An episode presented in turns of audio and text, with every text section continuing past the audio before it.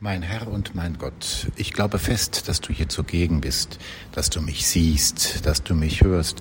Ich bete dich in tiefer Ehrfurcht an. Ich bitte dich um Verzeihung für meine Sünden und um die Gnade, diese Zeit des Gebetes so zu halten, dass sie mir Frucht bringt.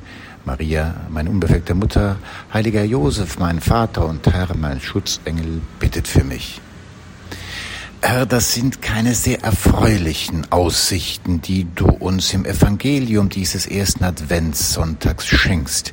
Da ist von Bestürzung die Rede, von großen Zeichen an den Gestirnen, vom Toben des Meeres. Irgendwie scheint die ganze Natur in Unruhe, ja noch mehr in einer katastrophalen Weise zusammenzustürzen. Und dann, genau dann, sollen wir unsere Häupter erheben, denn es naht unsere Erlösung.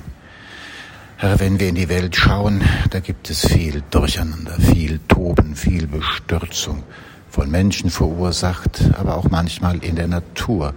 Und manchmal hängt beides miteinander zusammen. Und doch, Herr, du willst uns nicht einfach erschrecken, sondern du willst unser Herz öffnen für dich, damit wir trotz aller widrigen Umstände uns gerade nicht von diesen Umständen vereinnahmen lassen, sondern unseren Blick für dich öffnen. Theodor Hecker, ein katholischer Schriftsteller aus dem letzten Jahrhundert, er sagte einmal angesichts der Nöte seiner Zeit, es ist noch nicht das Ende. Und das ist der erste Trost. Es wird einmal ein Ende sein. Das ist der zweite Trost. Und dieses Ende wird Christus sein. Und das ist der alles übersteigende, alles überstrahlende Trost. Herr, ich möchte mit dir ein wenig dieses Wort von Theodor Hecker betrachten, weil ich glaube, es mir und anderen helfen kann, dich und deine Botschaft besser zu verstehen. Es ist noch nicht das Ende. Ja, Herr, die Welt ist noch nicht fertig und du hast uns Menschen dazu beauftragt, diese Welt zu bebauen, zu hegen und zu pflegen, unserer Berufung zu folgen, anzupacken, Gutes zu tun und durch das Gute das Böse zu überwinden.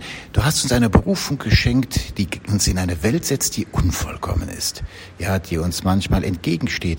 Ja, sogar dich und deine Botschaft bekämpft und damit manchmal auch uns selbst. Aber es ist noch nicht das Ende. Ja, es ist der Normalzustand, in diesem Kampf zu sein. Herr, ich danke dir, dass ich hier eine Zeit in Afrika, in Mombasa verbringen darf in einer Welt, die anders ist als die Welt, die ich kenne, wo ich viele Menschen kennenlernen darf, die in materieller Armut leben, aber doch ein reiches Herz haben. So traf ich ein junges Ehepaar mit zwei kleinen Kindern, beide arbeitslos, und ja, sie wissen eigentlich nicht, wie sie jeden Tag bewältigen sollen. Sie haben etwas zum Essen auf dem Tisch, aber auch nicht mehr.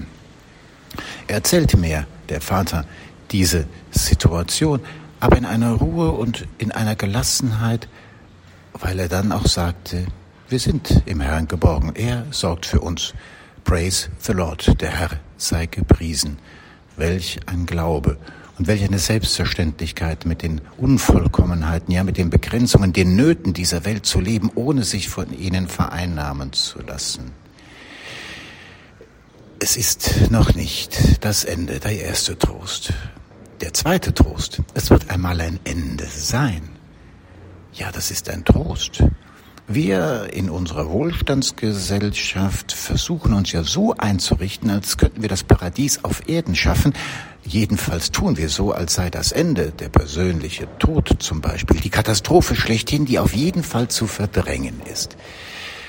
Es wird einmal ein Ende sein. Wir sind nicht ewig auf dieser Welt. Gott sei Dank. Denn auch wenn das Leben gut gelingt und wir wenig Sorgen haben, ein, eine Unendlichkeit dieses Leben auf Erden, das ist alles andere als der Himmel.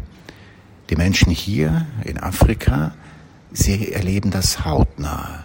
Der Tod ist nicht für sie die Katastrophe schlechthin, sondern sie wissen, wir laufen auf ein Ende zu.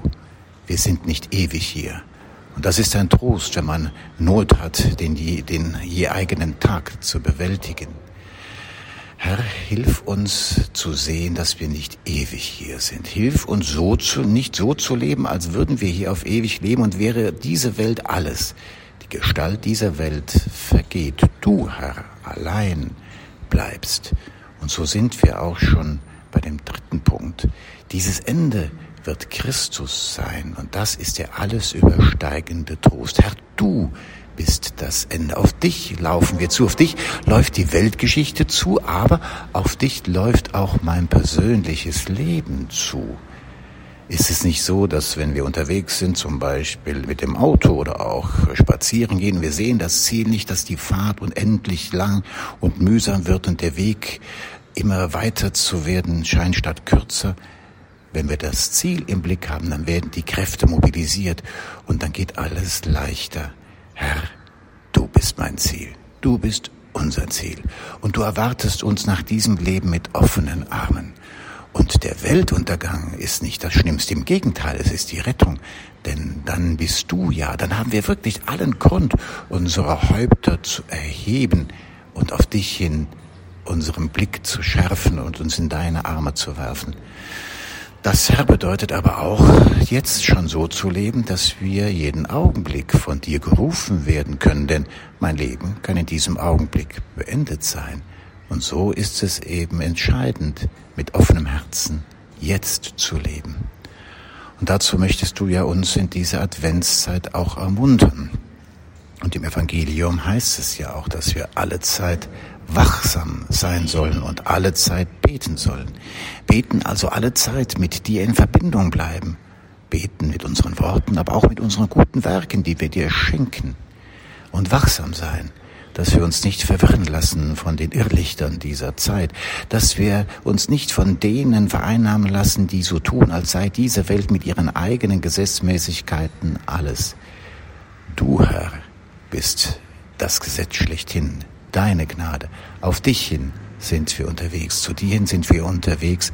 Herr, hilf mir in dieser Zeit, der Adventszeit, die eine Gnadenzeit ist, den ein oder anderen Vorsatz zu fassen, wachsam zu sein, betend zu sein, damit ich jeden Augenblick vor dein Angesicht treten kann.